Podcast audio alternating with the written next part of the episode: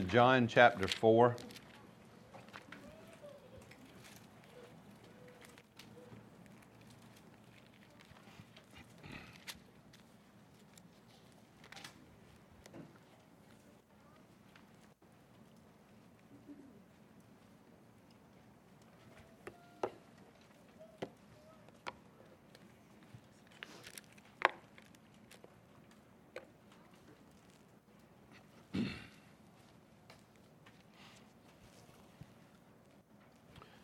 A beautiful story of redemption in John's Gospel.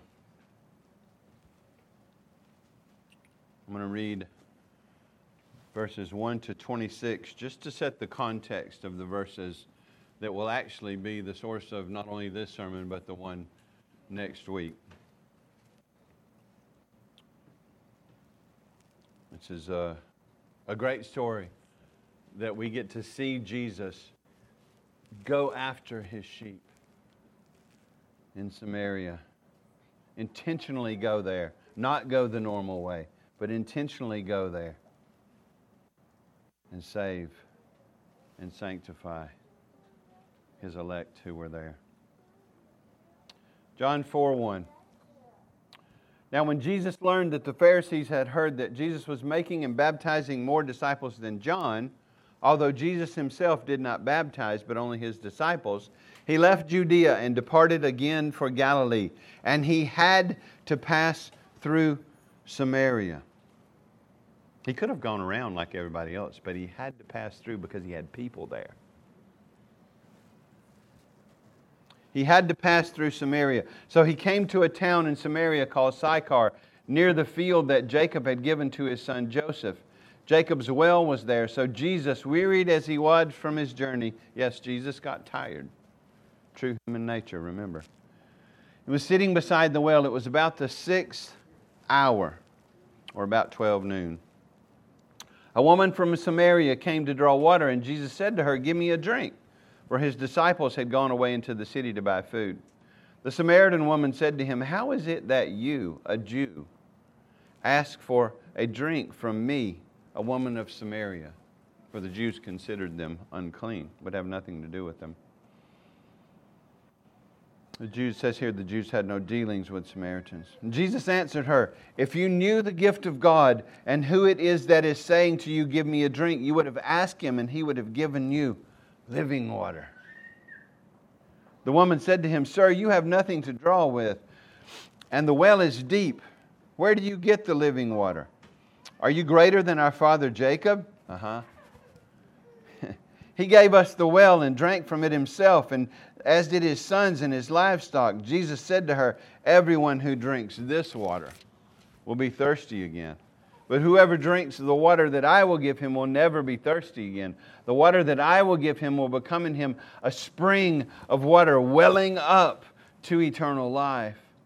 The woman said, Sir, give me this water so that I will not be thirsty or have to come here to draw water.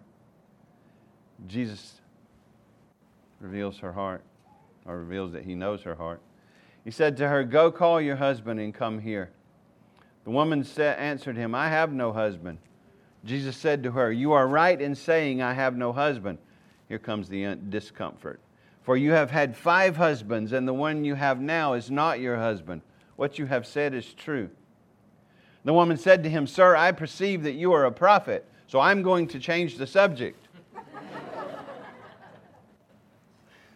Our fathers worshiped on this mountain. Suddenly she wants to talk about worship, as do I. Our fathers worshiped on this mountain, but you say that it, in Jerusalem is the place where we ought to worship. Jesus said to her, lovingly but firmly, Woman, believe me, the hour is coming when neither on this mountain nor in Jerusalem will you worship the Father. Now, look, you worship what you do not know. We worship what we know, for salvation is from the Jews. But the hour is coming and is now here when the true worshipers will worship the Father in spirit and truth. For the Father is seeking such people to worship Him.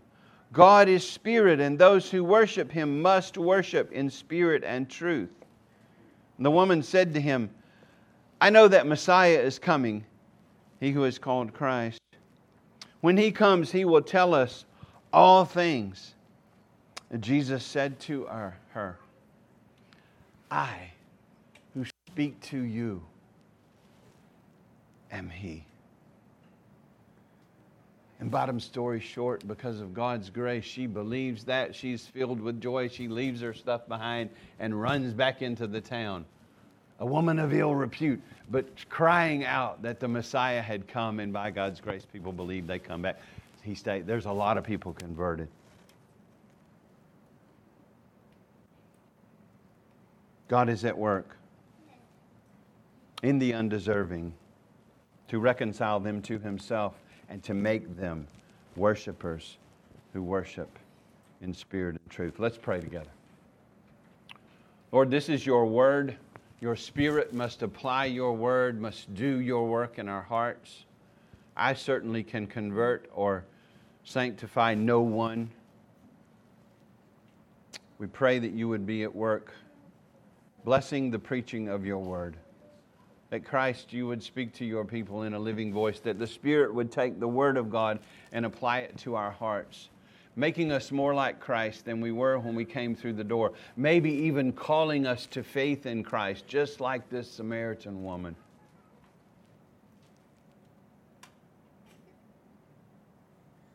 Do a work that only you can do in me, through me, in us. May we treasure you treasure your word and be changed by it. It's in Jesus' name I pray. Amen. Jesus said in the presence of his opponents, quoting from Isaiah 29 13, This people honors me with their lips, but their heart is far from me. In vain do they worship me, teaching as doctrines the commandments of men. Notice what he says to his adversaries about worship that their worship is vain. Why? Because it does not flow from the heart and it is not done according to his word or his commandments. And at all costs, we want to avoid that vain, false, unacceptable worship in America, we kind of have this mindset that it's an anything goes thing. And we've seen, and I would point you back to previous sermons because I can't repreach them, that worship is our highest priority. That it, God has told us how to do it, and deviating from the way He's told us to do it is dangerous. So I'll point you back to those sermons. But we're in the midst of a four part mini series, hopefully based on the Word of God, inspired by the documentary Spirit and Truth that I've encouraged you to go watch. The first sermon, like I said, was highest priority. The second one, last week's sermon was death by worship. It was another anti Osteen sermon. Um, it's worship can be dangerous when we substitute our ways for God's ways. And we showed that in the Old Testament and the New Testament, even in Corinth, people abusing the Lord's Supper, not partaking, not worshiping the Lord His way through His supper in Christ, that some of them were sick and had died. That's New Testament reality as well as Old Testament reality. But go listen to last week. I can't preach that sermon again. And today we're zeroing in on the content of worship. And this sermon could be a whole series. So um, I'm, I'm touching the high points. But we're zeroing in on what Jesus called worship in spirit and truth. And that is the title of the video, Spirit and Truth. We'll take two weeks to break down that one little phrase. What does Jesus mean by worship in spirit and truth? And this week I'm turning it around and dealing with truth first, and then spirit next week. So this week we're going to talk about worship in truth, and hopefully we will see, main point, that true worship is worship that is God centered and word shaped. So let us offer this kind of worship to God. Let Him shape how we worship. Let His word shape how we worship. Not our preferences, not our desires, not what the community wants, But our main question in this series is how does God want to be worshiped? That's the question we're trying to answer. And look with me back. We read the story, but look back in verse 23 as Jesus is talking to the Samaritan woman. Look first at the creation of true worship. He says in verse 23, at the second part of the verse, the Father is seeking such people to worship Him. What people? What kind of people? The kind that worship Him in spirit and truth. So he, he knows they're out there, and he's just looking for to find these people who will worship him in spirit and truth. He's looking for those who are seeking him, and he'll respond to that seeking. My wife's making a face. She's indicating I'm off track here. No. How does he seek him? How does he seek them? Through his Son, who came to seek and save the lost. He is the seeker, not us. I've said this before we want seeker sensitive worship. But God's the only one doing the seeking, so we want to be sensitive to Him and have worship that lines up with His Word. Listen to me, pause a minute, look at God's Word, hear it, let it shape what you think. This may be contra to what some people believe, but, but Paul, as he's making his case, and we're going to study through Romans, that the Jews are guilty, all have sinned and fall short of the God. Uh, the Gentiles are guilty, all have sinned and fall short of the glory of God. No one is righteous, he says. Look in verse 10, as it is written, and he's summing up in that section what all of Scripture, the, what we call the Old Testament, the only scripture they had at that point that except for the part that was being written, says this There none is righteous, no, not one. No one understands. Now, embrace this. No one seeks God. Unless God is at work in our hearts by His grace, we will not seek Him. We run from Him. We want to shape in, Him into what we want God to be. We want Him to sign off on our desires and plans. But no one will truly seek the true and living God His way unless He's at work in them. Look what it says and believe it. No one is righteous. No, not one. No one understands. No one seeks for God. We are not born true worshipers. We are born worshipers. We're always worshiping something. You get that straight. You're like, well, I don't have any little statues I'm bowing down to. No, you are the statue, probably. or it's your house or your car or your chick or your money or, or we're not born true worshipers of the true and living God. We're born worshipers of self and creature and stuff below the sun. We need grace, we need change. And John 4 is a beautiful story of Christ seeking out his sheep, of Christ being patient and loving and kind to reveal himself to sinners, the Spirit being at work to draw them to faith, to call them to faith to change them from those who don't seek for God to those who do. And just as he intentionally went through the unclean land, the place the Jews didn't go. He intentionally went to Sychar. He intentionally went to that well. He intentionally went to that woman on that day because she was one who had been given to him before the foundation of the world. She was one of his sheep. She was one of his people, along with the rest of the people you see come out of that city to him if you read that story. Jesus intentionally goes to Samaria to gather his elect and to make them true worshipers. Ephesians 1, we were chosen. Listen, some of us don't like this. I understand. I didn't like it at first. I fought against it, but I had to submit to the Word of God. We were chosen before the foundation of the world because of His great grace to us. And He doesn't just choose us, and He doesn't just bring us to faith, but He sanctifies us and grows us in grace. And He intentionally went into Samaria to this woman and to these people and gathered them and talked to them about worship. In four verses, worship is mentioned 10 times. You think there's a message there? 10 times. True worshipers are created by God, as we see happening in this woman's life. She's going about her daily routine. Then Jesus shows up. Then the good news shows up. He is the Messiah. He opens her heart. She's a new creature in Christ now. She runs to tell everybody that the Messiah has come, the Redeemer has come, the Savior has come. Have you heard that good news? Are you trusting in that Savior this morning? Has Jesus come to you and revealed Himself to you?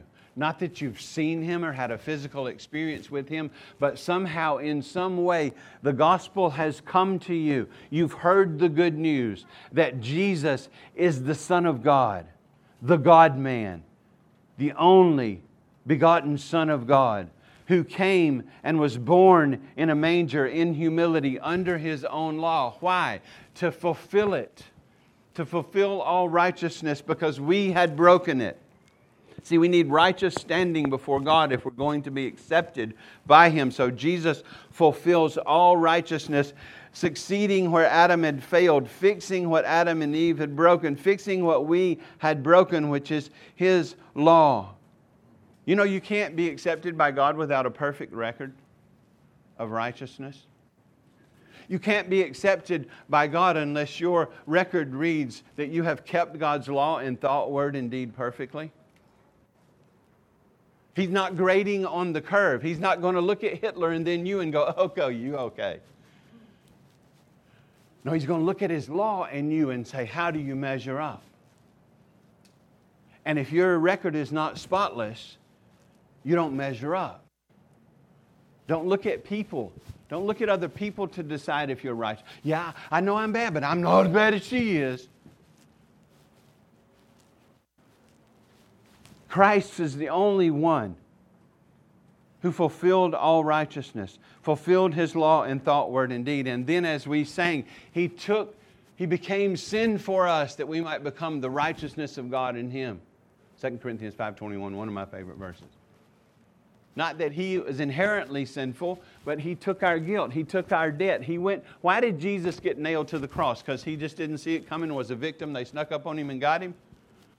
No, he went there willingly. He set his face to go there. He told his disciples he was going there. He told them exactly what was going to happen. They couldn't hear it yet. But the scripture says that he died for our sins. He was crucified and he died physically, but more than, more than that, the suffering. He took the wrath of God due his people and drank that cup dry. What did he say before he left that cross? It is almost finished. It is 99% done.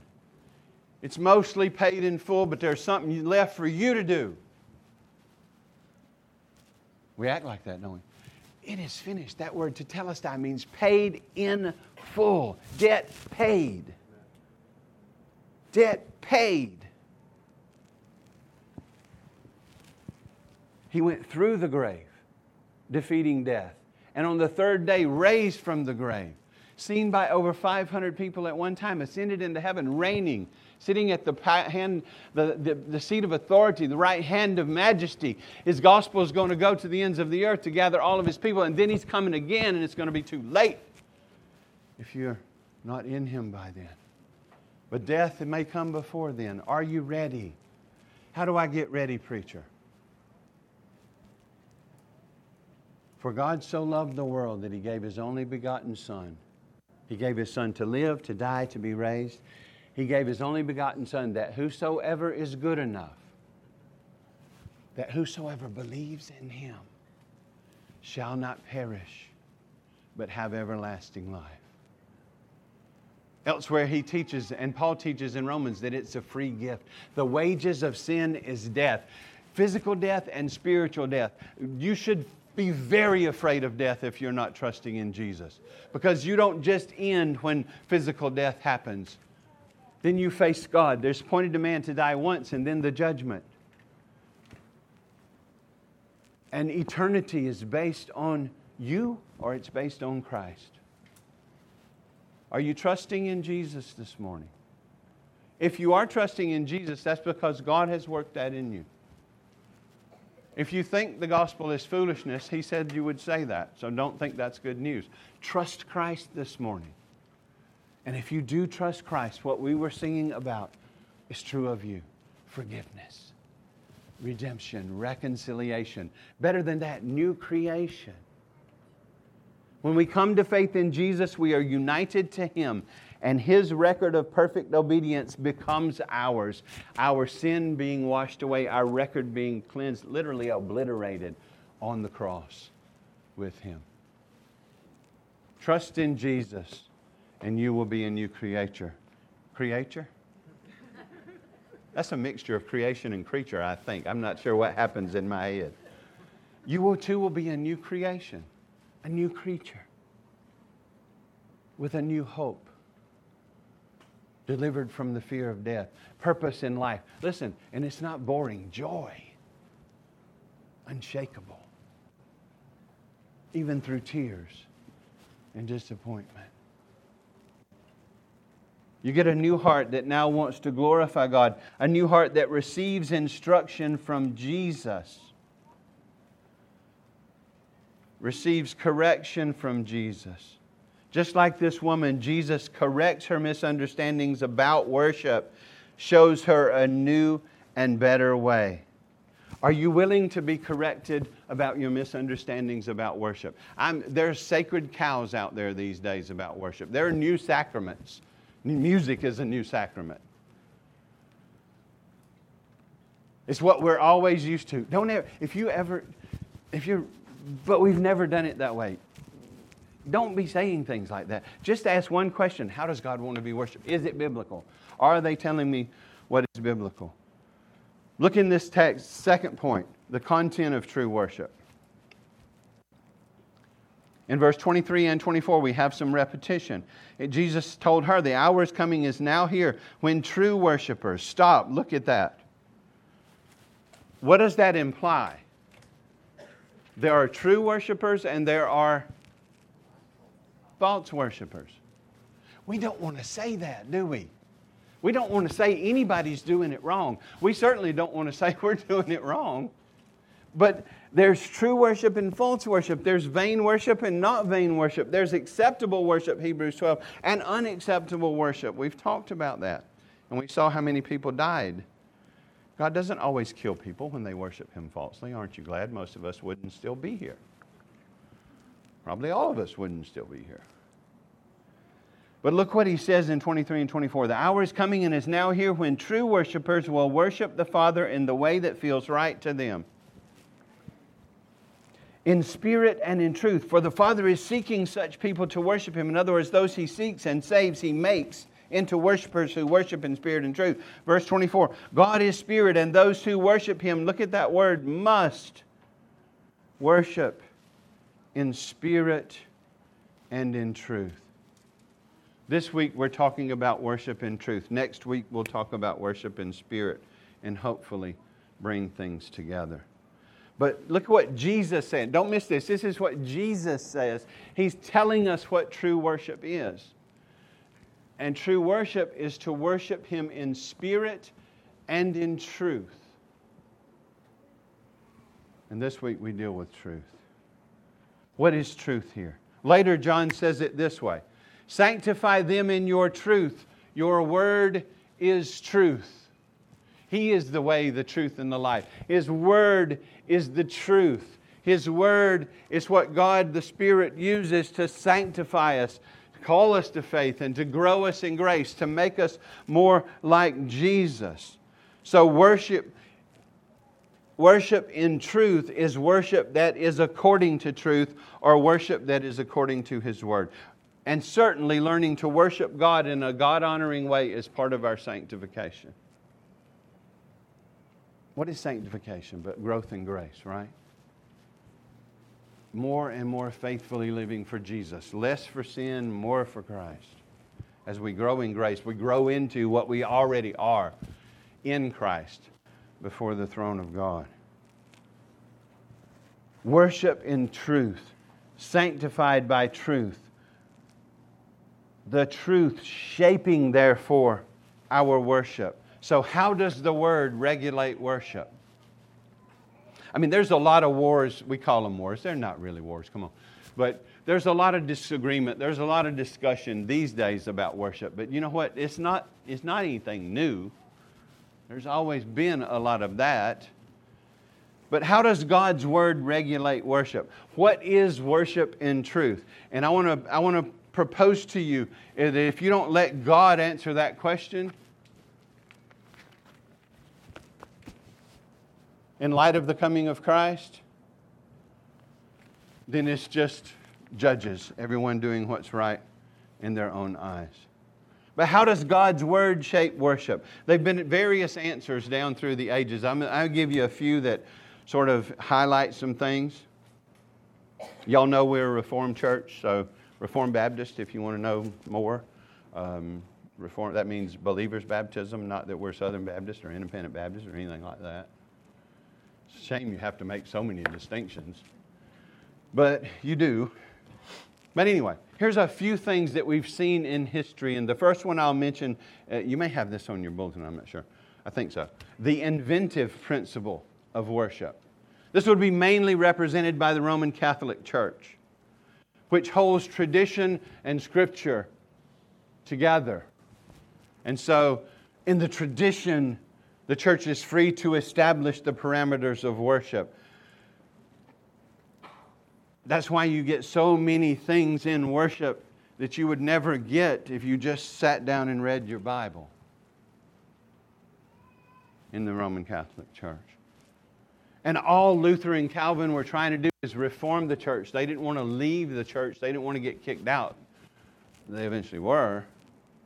But they, they read the Bible in the original languages and they saw problems with the way the Roman Catholic Church understood justification, the way worship was conducted. They tried to point those out,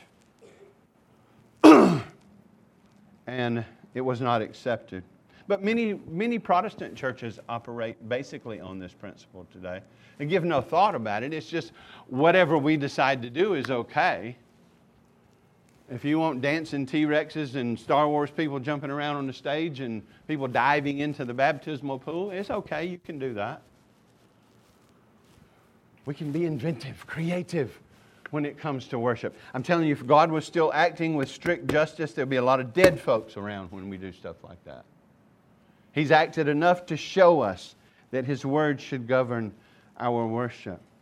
But in the more, you had the inventive principle, just highlighting that. In the more reformed wing of the church, you had the normative principle. This is Luther. Luther's trying to hang on to as much as he can. Uh, he's not trying to leave the church and mean things like that. Uh, but the, the, the normative principle uh, says that you may have in worship whatever God is commanded plus whatever is not strictly forbidden. So if it's not forbidden, we can do it. You can see how easily that could run off the rails. Many things that were never in Luther's heart, people would use that sort of thinking to justify. But see, these two first two principles de emphasize the role of the Word of God in worship. Nobody's doing away with the Word of God. But they just how does it how does God want to be worshiped? Well, He's told us in His Word, and if His Word is our highest authority, then then we'll submit to that. So Luther and Calvin disagreed on a lot of things, and you know, Lord's Supper is one, worship is another. Uh, but the regulative principle of worship, uh, you might see RPW in literature this is Calvin and following on in the Reformed wing of the Reformation. Listen, let me, let's back up and say just because we got a lot of visitors. The Reformation was not the church uh, or the reformers inventing something new. it was them recapturing what Scripture taught because they read the Scriptures in the original language. They were part of a humanist movement. Don't think atheistic humanism. The, the cry of the humanists in that day, there was both secular and religious humanists, was back to the sources. And so what they did was they learned the original languages and they went and read the original documents in a lot of fields, including Scripture. And when they did that, they saw, ooh, ooh, we got some errors on justification here. Ooh, we got some errors on worship. Ooh, we got some errors. So they were recapturing what Scripture teaches. They were not reinventing anything. When you hear Reformation, think that, not making up something new. but the regulative principle of worship says that you may only do in worship what God has commanded in in his Word. The regulative principle emphasizes the instituted elements. Instituted by who? By God, by Jesus. Those are the priority. God, in other words, God regulates his worship through his word. Worship is prescribed and commanded, and the elements of worship are revealed. So, the regulative principle of worship, which is the only place I think you can come out if you listen to the first two sermons in this series, and if you see Nadab and Abihu and what they did, if you see the golden calf, if you see Ananias and Sapphira, if you see what's going on in Corinth, I think the clear and shouted message is don't mess with worship, do it God's way. I think that's the clear and shouted message. And that's what God is teaching His church. He doesn't have to repeat Himself, He could have only killed someone once. And that would have been good enough to get the message across. Did people die because they worship falsely? Yes, in Old Testament and the New. Why do you think we're so careful with the Lord's Supper when we celebrate it? To worship in truth is, I believe, you can tell by, I believe the regulative principle of worship is the right conclusion. I think Calvin was right, and the, those that follow in his train are right. Listen, don't get all upset about me using John Calvin's name. You don't, most of you, I won't say you, most of you here probably do. Most people, when they start talking about Calvinism and berating it, don't even know what he taught. And there's this big old huge straw man that people like to knock down. Uh, the first step in, in, in refuting someone is to understand them. And if you haven't read him, I mean, he would, he would turn over in his grave thinking anything's named after him. He was an introvert. He wanted to be a quiet scholar. God has a sense of humor. But I think the Reformed wing of the church got it right, and I think God's Word is what teaches us the regulative principle of worship. And this is what we looked at last time. Remember our question how does God want to be worshiped? Bringing everything we've looked together so far. Listen, I'm hitting the high points. I hope I'm not confusing anybody. If you have questions, let me know. I'm not going to hate you if you hold another idea. Bringing everything together, though, I think God's Word teaches us that true worship is God centered, word shaped, word saturated worship. Which, if that's true, it's going to be full of and centered on Jesus Christ, who is the center of everything in the Bible. True worship is God centered, word shaped, word saturation. It's a humble receiving from God how He wants to be worshiped and then returning that to Him, expecting blessings. So, according to the, I got to move, according to the New Testament, what should worship look like?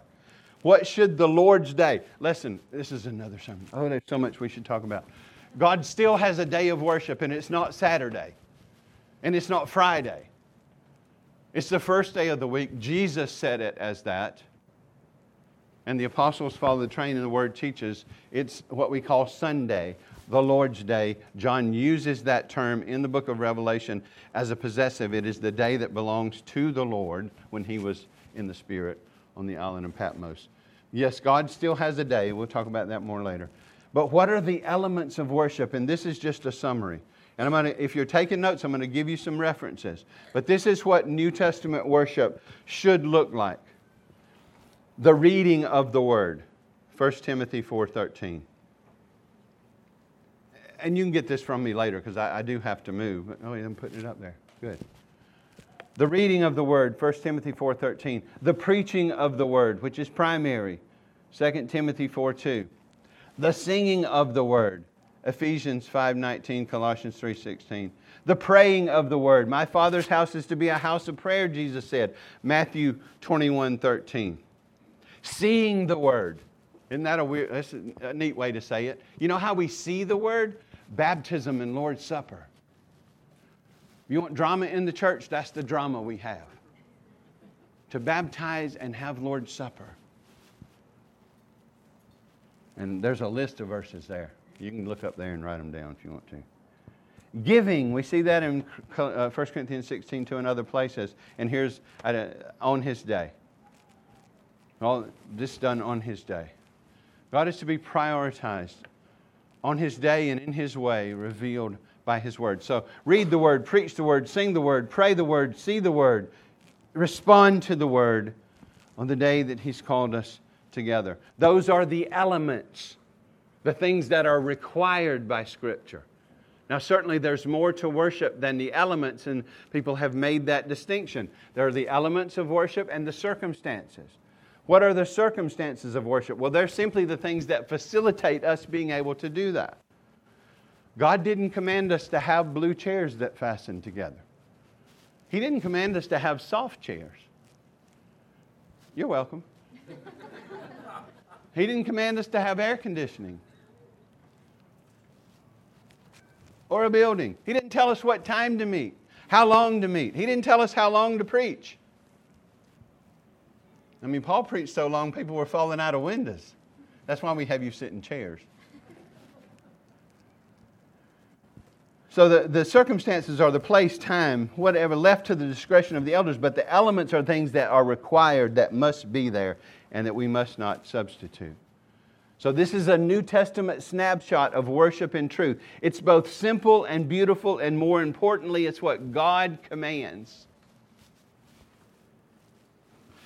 Think about this true worship on the night he was betrayed, after he instituted the Lord's Supper. You have Lord's Supper, you have them singing together, psalms. So you have teaching and singing. Nobody was in there with any musical instruments or anything like that. True worship. You know, in the early church, meeting in homes, there were no, there were no altars, there were no stained glass windows, there were no, oh gosh, we've had people leave because we don't have stained glass windows. Probably better that they did. I don't mean to be mean about that, but they didn't have any stained glass windows. They didn't have any funny hats. They have any drums.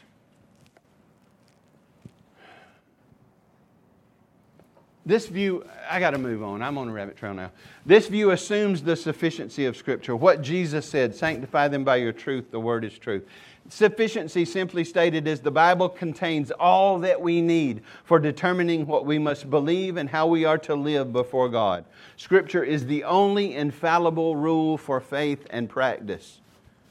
Paul said to Timothy, his last letter to his beloved son in the faith, as, as he's prepared him and continues to prepare him for ministry, he says in 2 Timothy 3.16, all scripture is breathed out by God, is profitable. Tre- stop. All scripture is breathed out by God, it is inspired by God. And profitable for teaching, reproof, correction, and training in righteousness, that the man of God may be complete, equipped for every good work except worship. Every good work, everything you need to know, everything that needs to shape your ministry, everything you need to teach Timothy, and what you need to teach the church and have them live by, you have in this inspired word. We, we like the teaching part. We don't much like the reproof and correction part. And the training, you see what I'm saying? It's full orbed. And when it comes to worship, there's much teaching that we need, there's much reproof that we need, and correction that we need, and training in righteousness.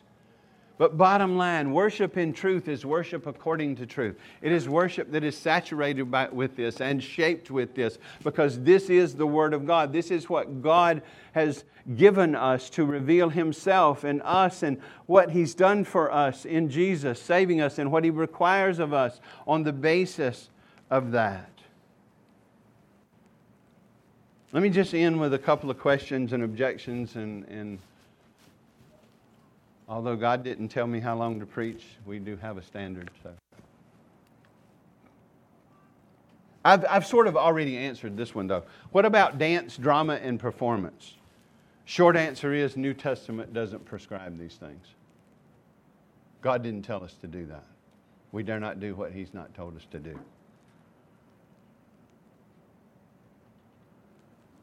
Some might say, yeah, but wait a minute. Psalm 149 says to let them praise his name with dancing. Look at that. Praise his name with dancing. There's a time to do that. And most of us need to isolate that to our living room when no one's there. yeah. Beware of posting your dancing online, it never goes away. That psalm, the video points this out. This is not original for me. But that psalm also says, Sing for joy on your beds. And it also says, Let everyone have a two edged sword in their hands to execute vengeance. So I'm pretty sure God wouldn't also include in worship us to bring in beds to sleep on and praise God and sword fight while we're worshiping.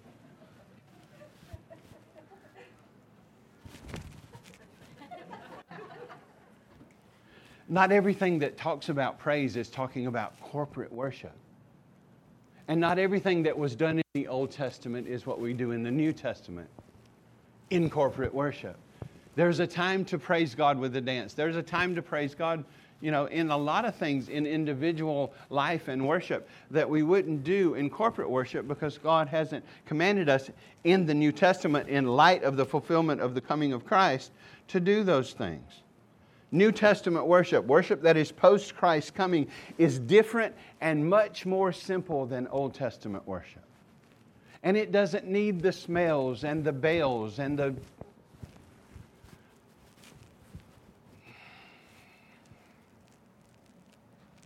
Just as we no longer sacrifice sheep, we no longer use many of the Old Testament forms.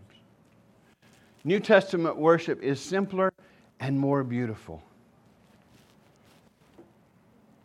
So, yes, we have drama. It's called baptism and the Lord's Supper. Is there ever a time to do a drama, an evangelistic event? Maybe, but not in corporate worship. Corporate worship is the time we gather to praise and worship God as God's people. Yes, the gospel will go forth, but it's not primarily an evangelistic event. And it's not to be shaped by what the community wants. What does God want? That's worship in truth. That's worship according to truth. New Testament. All right, here, I, might as well go ahead and do this too. What about mu- music? Music is helpful, but not necessary. And some of the best times of singing you'll ever have is when it's done congregationally, a cappella. And if you'll gather with some of those Presbyterians I went to seminary with and listen to them sing Psalm 95 a cappella, all in parts, you will cry. Sounds like you've gone to heaven.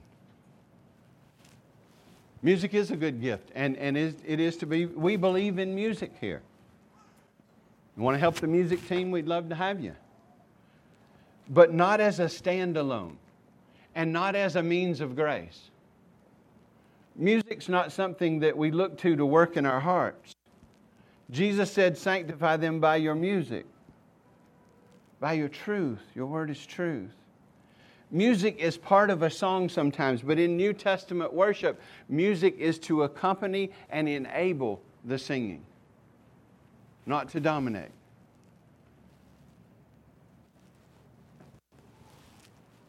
Music is to accompany and benefit the singing, not drown it out. If you, if you are in the context of worship and you can't hear your neighbor sing, that's not the way God would have us do it. If you go into worship and, and you have to wear earplugs, that's not how God would have us do it. How do you know that, Jeff? You're just making this up. No, go read Ephesians 5:19. In fact, I better read that to you because some of you looking at me like I don't know what I'm talking about. Part of being filled with the Spirit says this in verse 19 of, of Ephesians addressing one another in psalms and hymns and spiritual songs, singing and making melody in your heart to the Lord. Notice there's a, there's a, there, there's, a, there's a vertical dimension of worship, there's also a horizontal dimension where we hear one another and are inspired by one another and taught by one another and encouraged by one another as we sing. We need to be able to hear one another and sing with one another. And you, you folks bless my socks off in your singing. And I, why? Because I can hear you. Isaac's not up here sliding on his knees in a solo, and he'd never do that anyway. But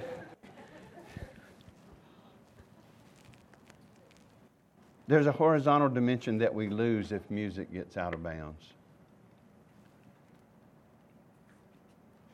Music done well and done rightly is a great gift of God. And it will help us sing and praise God, and it will all come together in worship of God. And it is part of New Testament worship, Ephesians 5.19, Colossians 3.16. But music for music's sake is not. And it's not a means of grace. Okay, off of music. What about smoke and light shows? Nope. We don't smoke in worship. You have to do that later. No. Come on, lighten up. Worship, listen, this is where we've gotten confused in the church. We've gone into seeker sensitive ways so that we've pulled the community to see what will bring the most people in. If you watch the video, you see this pastor zip lining into the pulpit. And he says, The proof is in the seats. What do you mean? It draws people. Yeah, well, so does Barnum and Bailey. And that's a whole lot better sometimes than some of this other stuff. We've confused worship with evangelism. Yes, we've confused being God centered with being man centered and giving people what they want. Listen to me, we've confused the church with the theater. And leave the entertainment to the theater, they do it better. But worship is not theater. It's not entertainment. Now, listen, I, we should be joyfully enraptured with God. There should be joy and enjoyment of God in worship. But we're not, maybe you can tell, we're not focused on your enjoyment. We shouldn't be.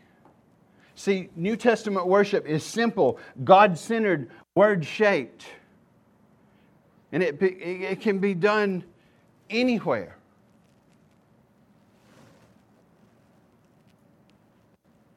We, we need to stop seeing worship as entertainment. Is there a place for a Christian concert? Yes. Is it okay to go enjoy that? Yes. But that's not Lord's Day worship. That's not what He's told us to do on the Lord's Day. Have a stage and be loud and have a lot of show and people. Yes, you enjoy that. Enjoy it, but don't expect that. Don't confuse that with corporate worship. So, music, rightly done, yes. Drama, yes. Lord's Supper, baptism. Smoking lights, just nope. In worship, lights, yes, but not a light show. You know what I mean. Am I trying to be narrow? Uh huh. But only as narrow as this is. So, as God arrested me with Acts 13 48, when I was wrestling with the doctrine of election, and it said, All those who were foreordained to eternal life believed, and not the other way around. By His grace, had to submit to His word.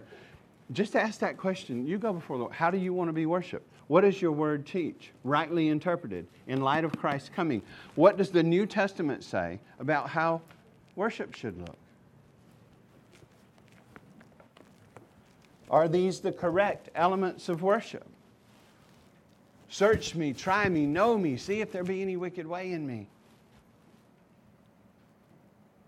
How does God want to be worshiped? Jesus has told us we need to worship in spirit and truth. What is worship in, in spirit and truth? It's, it's God centered, word filled, word shaped worship. It's very simple. It's very simple. The word read, the word preached, the word sung, the word prayed, the word responded to on God's day. I love one of the quotes from the, from the video, and uh, it was Neil Stewart said this. He said, Even just politeness would demand that I ask God how He would like to be worshiped. Isn't that true? It's His worship. God, how do you want me to do it? Even just politeness would demand that I should ask God how He would like to be worshiped.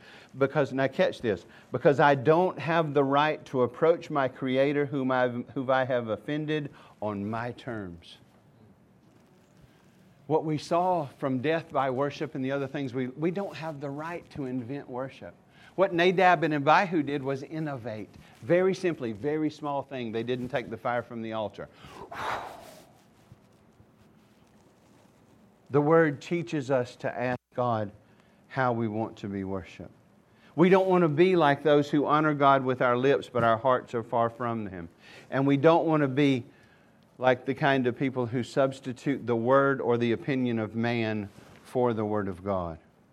We want to be the kind of people that Jesus says we must be if we're going to worship God. People who experienced His grace, people who love and trust Him, people who are willing then to worship God in spirit and in truth. And we'll talk about the spirit, worshiping in spirit next week. To live is Christ. Let's pray. Lord, help us. Oh, all we want to do is what you want us to do. All we want to be is what you want us to be. We want to be like our glorious Savior.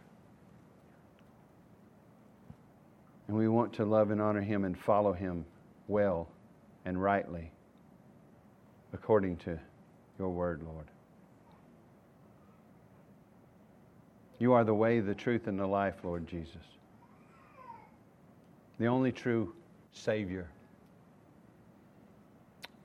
And you said you have come to seek and save a people who will worship the Father in spirit and truth.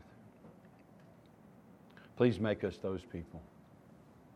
Revive us, renew us, refresh us in our love for you, in our devotion to you in our submission to you and to your word, that we might be a joyful, God honoring people who live in light of the glorious gospel and take that gospel to the ends of the earth. I pray for those who are resistant to this kind of message that you would simply get them to look at your word. Maybe we're wrong on some things. Let us talk about it who those who don't care and think anything goes, Lord, Lord, reshape that. Those of us who have a conviction that we should work, worship according to your word, we freely admit we don't have it all figured out. None of us are glorified. So help us. Shape us by your word. Saturate us with your word. Make us people who love you and enjoy you and love your glory and seek to live for it. People who are passionate about faith in Christ and getting the gospel right and getting it out. People who make us a people who the high point of our week is your day in gathered worship with your people around your throne. Make us people who worship you in spirit and truth. Make us people who love you, who love one another, who love our neighbor, and who are vessels, Lord Jesus, through which you work to call your people to yourself. Bless us, Lord. We look to you and give you praise in the name of Jesus. Amen.